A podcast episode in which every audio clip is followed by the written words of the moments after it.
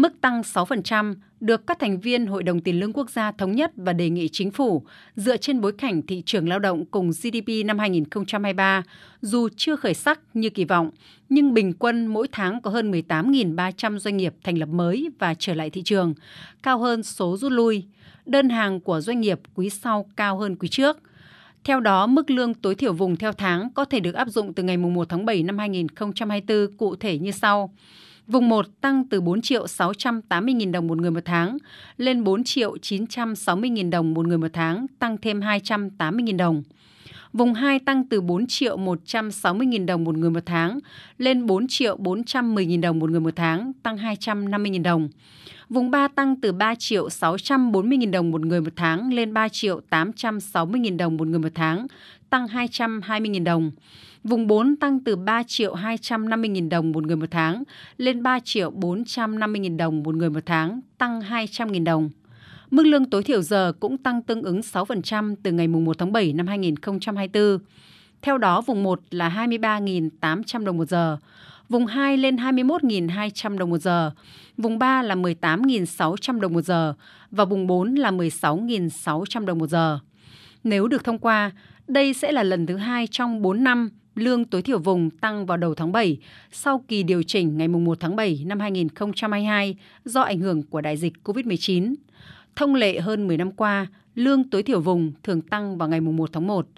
Thứ trưởng Bộ Lao động Thương binh và Xã hội Lê Văn Thanh, Chủ tịch Hội đồng Tiền lương Quốc gia đánh giá mức tăng 6% là hài hòa, chia sẻ khó khăn của cả người lao động và doanh nghiệp.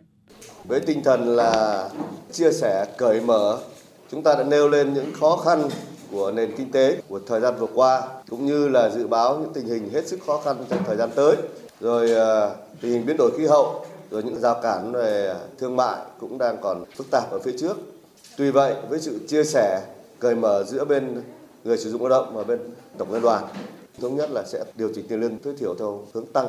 Thời gian để áp dụng từ mùng 1 tháng 7 năm 2024. Hội đồng cũng đã thống nhất là mức tăng 6% từ 1 tháng 7 năm 2024. Việc Hội đồng Tiền lương Quốc gia đề xuất chính phủ tăng lương tối thiểu vùng từ ngày 1 tháng 7 năm 2024 nhằm đảm bảo đồng bộ với thời điểm triển khai thực hiện cải cách chính sách tiền lương khu vực nhà nước đối với cán bộ, công chức, viên chức lực lượng vũ trang theo nghị quyết số 27. Ông Hoàng Quang Phòng, Phó Chủ tịch Liên đoàn Thương mại và Công nghiệp Việt Nam, Phó Chủ tịch Hội đồng Tiền lương Quốc gia và ông Ngọ Duy Hiểu, Phó Chủ tịch Tổng Liên đoàn Lao động Việt Nam, Phó Chủ tịch Hội đồng Tiền lương Quốc gia bày tỏ. Tất cả các ý kiến đều thống nhất là cần phải điều chỉnh được cho người lao động mà thời gian thì cũng mong muốn là từ 1 tháng 7 phù hợp với lại các cái khu vực khác đã được điều chỉnh.